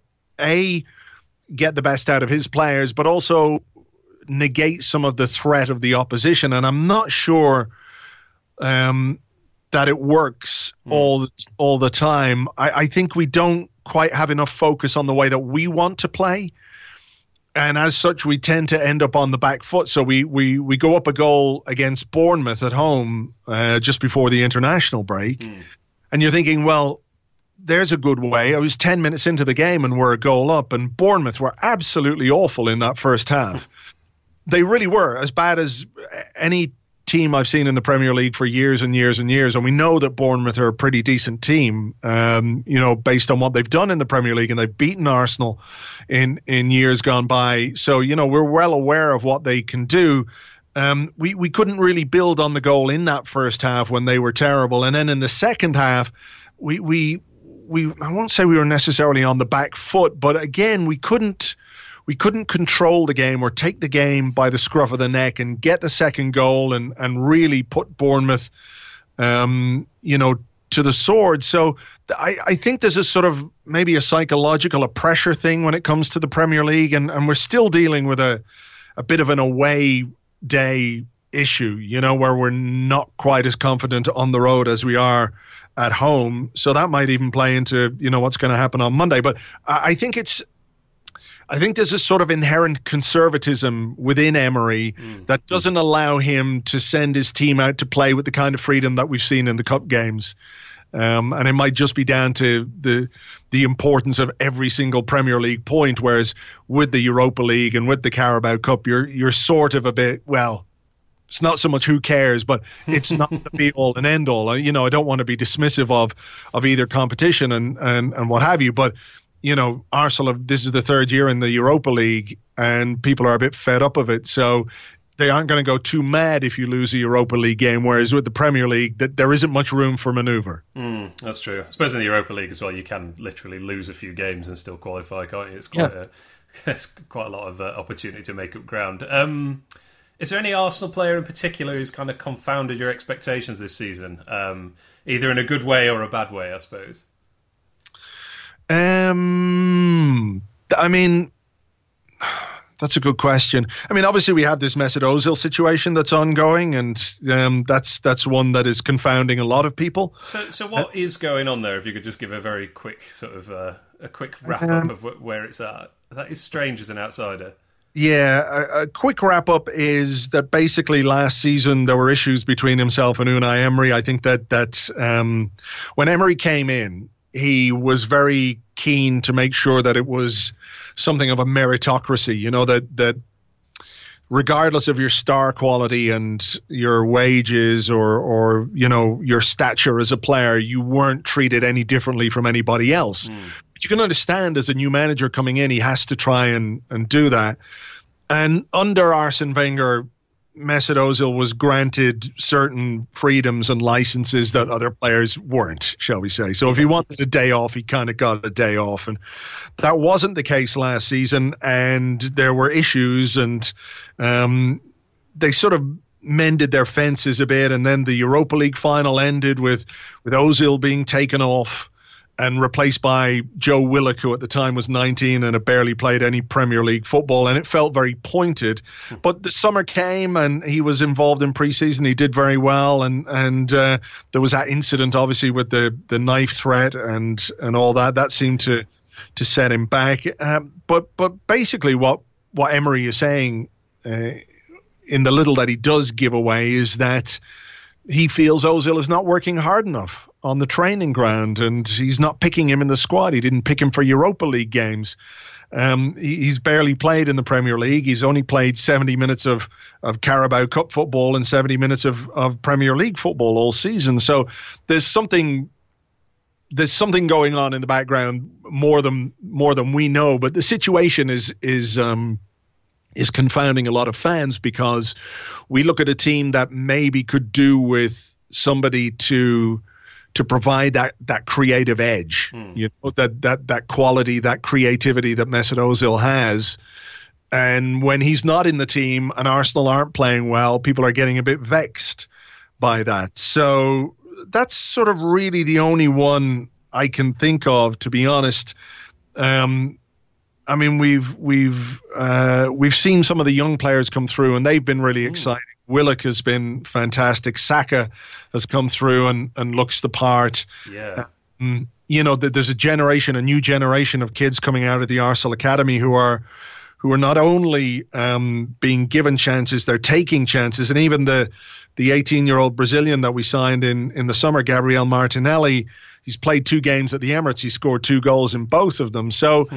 for the most part, the the the the the, the the players that stand out are ones that have done really well. Nobody's been particularly terrible, although you know you might um, have a few nightmares about our central defenders. Um, but but I think uh, some of that is down to how we leave those guys exposed. I'm not mm. excusing their mistakes, but we we aren't as well organized as we should be when it comes to protecting our defense. Yeah, I think that's fair. Um, that Saka actually, uh, it might have been the most recent Europa League game, but I was frantically googling, going, "Who is this guy? This guy looks brilliant." And uh, yeah, he, he looks a real a real star just based on the sort of 40 minutes or so that I've actually seen him play so far. So, yeah, yeah. interested to see how he develops. Um, he's, he's, only 18 as well. He's only just gone 18. And, and uh, I think what's really interesting about him is you see young players, and maybe they're not quite physically ready for the Premier League, but hmm. he's, you know, he's he's got what it takes from a physical point of view. You know, he's he's matured quite quickly in that regard. So I think that's a big advantage for him. Yeah, definitely one to watch. Um,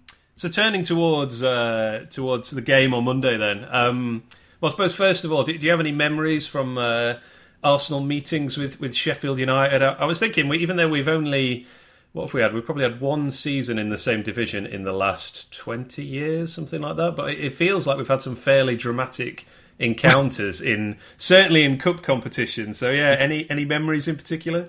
Well, obviously the the Steve Bruce, the, mm. the Kanu Overmars thing in the FA Cup was was uh, was one that sticks in the mind um, because of because of what happened and because of you know because of the replay and everything else. Yeah. Did, um, can you remember what you thought of that at the time? Can you remember remember uh, how how yeah what went through your head? I suppose. I rem- you know, I remember thinking, well, that's kind of not how that should work. But I think if I'm right in remembering, Kanu had only really just arrived in English football. That was the story, yeah. That he just didn't yeah. understand the custom. Yeah, I, I, think, and I'm in fairness, I think that's I think that's probably spot on. You know, I'm not sure. Uh, Overmars had the same excuse. No, and and I, I went to the um, so I wasn't at the game that that happened, but I went to the uh, replay in inverted commas, which was my my only trip to Highbury. Right. Um, and and yes, uh, Overmars was very much the uh, the target of abuse from United fans for that one. So I think more people, uh, yeah, more people put the blame on that on him. Yeah, but but but was that the game? Was it the replay when Bergkamp scored that chip? Yes, it was right in front of us. Yeah, God, I've yeah. forgotten about that. Overmars actually, I think Overmars scored the first goal actually after getting all the abuse. Yeah, and then uh, yeah, it was a. I, I yeah, I, completely forgot about that. It was a yeah. fantastic goal by Bergkamp. Yeah. One of his one of his best. And I think the other thing that sticks in my mind is um, Phil Jagielka in goal in a game where I I think we lost. Yes, it was uh, it was one 0 to United. Um, it was nil, yeah. but you played about at least half an hour with Phil Jagielka in goal. Now, was it because of a sending off, or was it? No, our goalkeeper got injured. Um, he was, Paddy, per- Kenny. He was perennially yeah. injured. I would say he went down sort of ten times a season with an injury. Um, and Warnock, who was the manager at the time, uh, you could only name five substitutes at that point.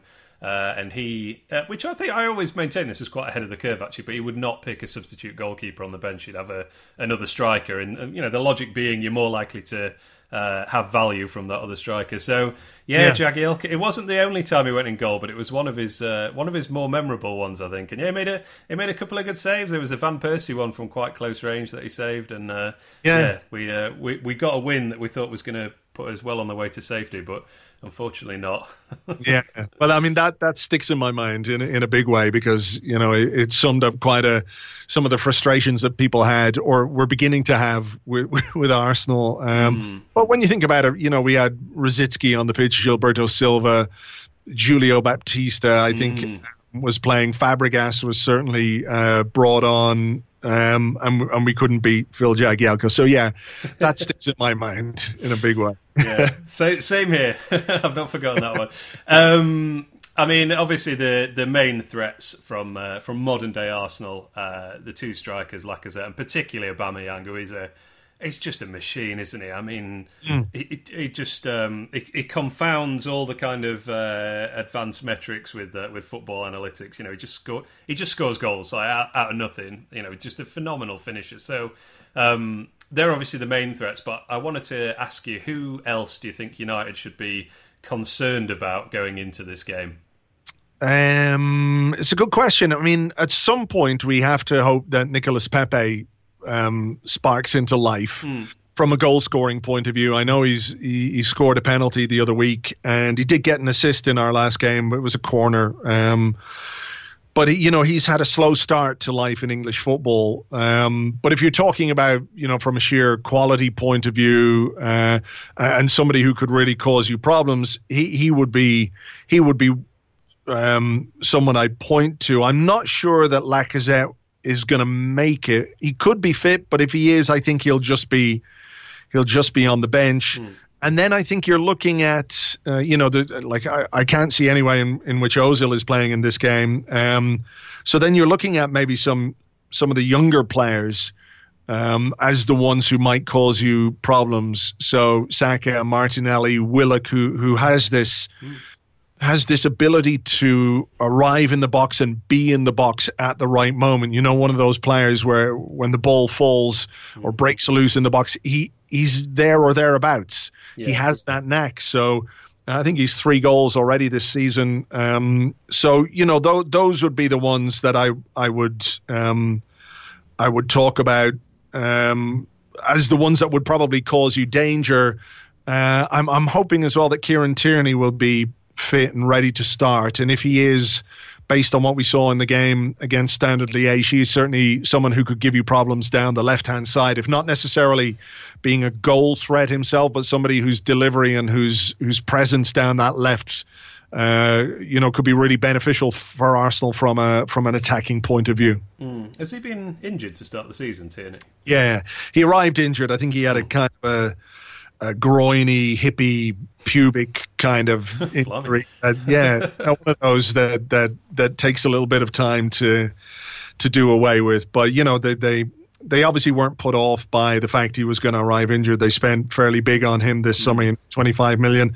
They they've got somebody who they think is going to be the the the left back for years to come, and uh, it, it's a position that we've we've needed, if not necessarily a massive upgrade in, a, different profile of player, if you like. I think Monreal was was a really excellent player for us. Uh, mm. You know, a really solid pro. But Kolasinac, as a defender, you know, um, there are questions uh, mm. his his um, his defending, which is not great when you're a defender. so yeah. I, I, think Tierney is somebody who could definitely add something, and, and obviously on the other side, Hector Bellerin is coming back too. So we're looking at having two very similar fullbacks in terms of you know their profile. They're quick, they're strong, they're good defenders, but they're good in the final third as well. And mm. and people are pinning a lot of hopes on them um, making the team better. So uh, I'll keep fingers crossed for that. Hmm, nice, yeah. I'm really looking forward to this. Obviously, it's um, it's ages since our last game, what with international breaks and all, um, and we were obviously uh, away with the last game, so it will be what was it like three weeks I think between home games for us, and um, yeah, there's there's not many night matches in the Premier League either. We've uh, we, we, you know having been so long in the Championship and League One where you play um, 46 games, we're really missing the midweek games so far this season. So yeah. A rare chance to get to Bramall Lane under lights. Um, yeah, a Monday night is terrible, though, isn't it? I think I think Monday night football, particularly when you're coming back after an international break, where you're going, "Oh, the football's back this weekend." There's like, "Ah, oh, God." yeah, there is, there is a bit of that. Yeah. We, uh, we have this weirdly terrible record after international breaks, um, which is, you know, it sounds like such a, a, typical football fan thing to say, but it, it is actually quite bizarre because obviously last season we won a lot of games, but we didn't win a single game after an international break, which is really, really strange. We played quite poorly, and we're, we're 0 for 1 for this season as well. So we're, we're all hoping that um, having those extra three days will, uh, will, will kind of help us to. Uh, to get it sorted, but uh, we'll see, I suppose. Um, one final question for you, Andrew. Sure. Um, how much are you enjoying the uh, the current Tottenham Hotspur malaise? Well, I mean, obviously, it's it's a wonderful thing to watch um, when they get battered seven two by by Bayern Munich. That's that's a wonderful uh, that's a wonderful piece of viewing. Um, With Gnabry as well. Yeah, with Gnabry scoring the goals, and the great thing was was I was I was sitting there and um, I was reading a book and I was going to stream the the football on my laptop, and I just saw it pop up on Twitter. You know, Son scored the first goal, and they're beating Bayern Munich one 0 and I was like, ah, I can't be arsed. Can't be arsed watching this. So I read my book for uh, about 45 minutes, an hour, and then my, my switched on my phone. It was like, Gnabry. And I was, oh, I'll, I'll just switch the stream on. And by the time I'd switched the stream on, he'd scored again, and it was great. Um, so, you know, I think I think it's one of those things that um, it's one of the most underrated things in football where people sort of talk, uh, you know, as if you have to be magnanimous and you have to be kind of grown up about certain things, but really, when you're a football fan, is there anything quite as enjoyable as bad things happening to teams you dislike? I mean, I know we should all be focused on what our own team does, and it's great when we win, but it's also fantastic when, you know, your direct rivals or your local rivals when they make an absolute balls of things or where they go through a you know a, a period of bad form you know it's it's thoroughly enjoyable. Yeah, um, and I, I make no apologies for thoroughly getting on board with the misery of others because I know that they do it when bad things happen to Arsenal. It's not necessarily personal, but you're not going to pass up an opportunity to have a go when when things go like that. So yeah, it's great. Spoken like a true football fan. No, uh, yeah, there's uh, you know you just can't help it, can you? I mean, as you say, the, the main the main focus for, for me as a fan is uh, is Sheffield United winning games. But if we can have a Sheffield double where Wednesday lose at the same time, mm. that's the perfect weekend. So, sure is. Yeah, glad to hear it. Um, Andrew, thanks so much for uh, for taking the time to talk to us. Um, if if people want to check out more of your well your your writings, your your podcasting, where where would they do so? Uh, everything is on arseblog.com. Uh, the podcast is there if you want to search for the podcast and listen to it. It's called the Arsecast. Um, and, you know, you get it wherever you get podcasts. So, you know, uh, yeah, that's it. Fantastic that, stuff. Thanks once again for joining me. My pleasure. Maybe when the uh, season chugs on, we might do it the, the other way around for, for our show. I'd love to. It'd be my pleasure. Thank you again. My pleasure.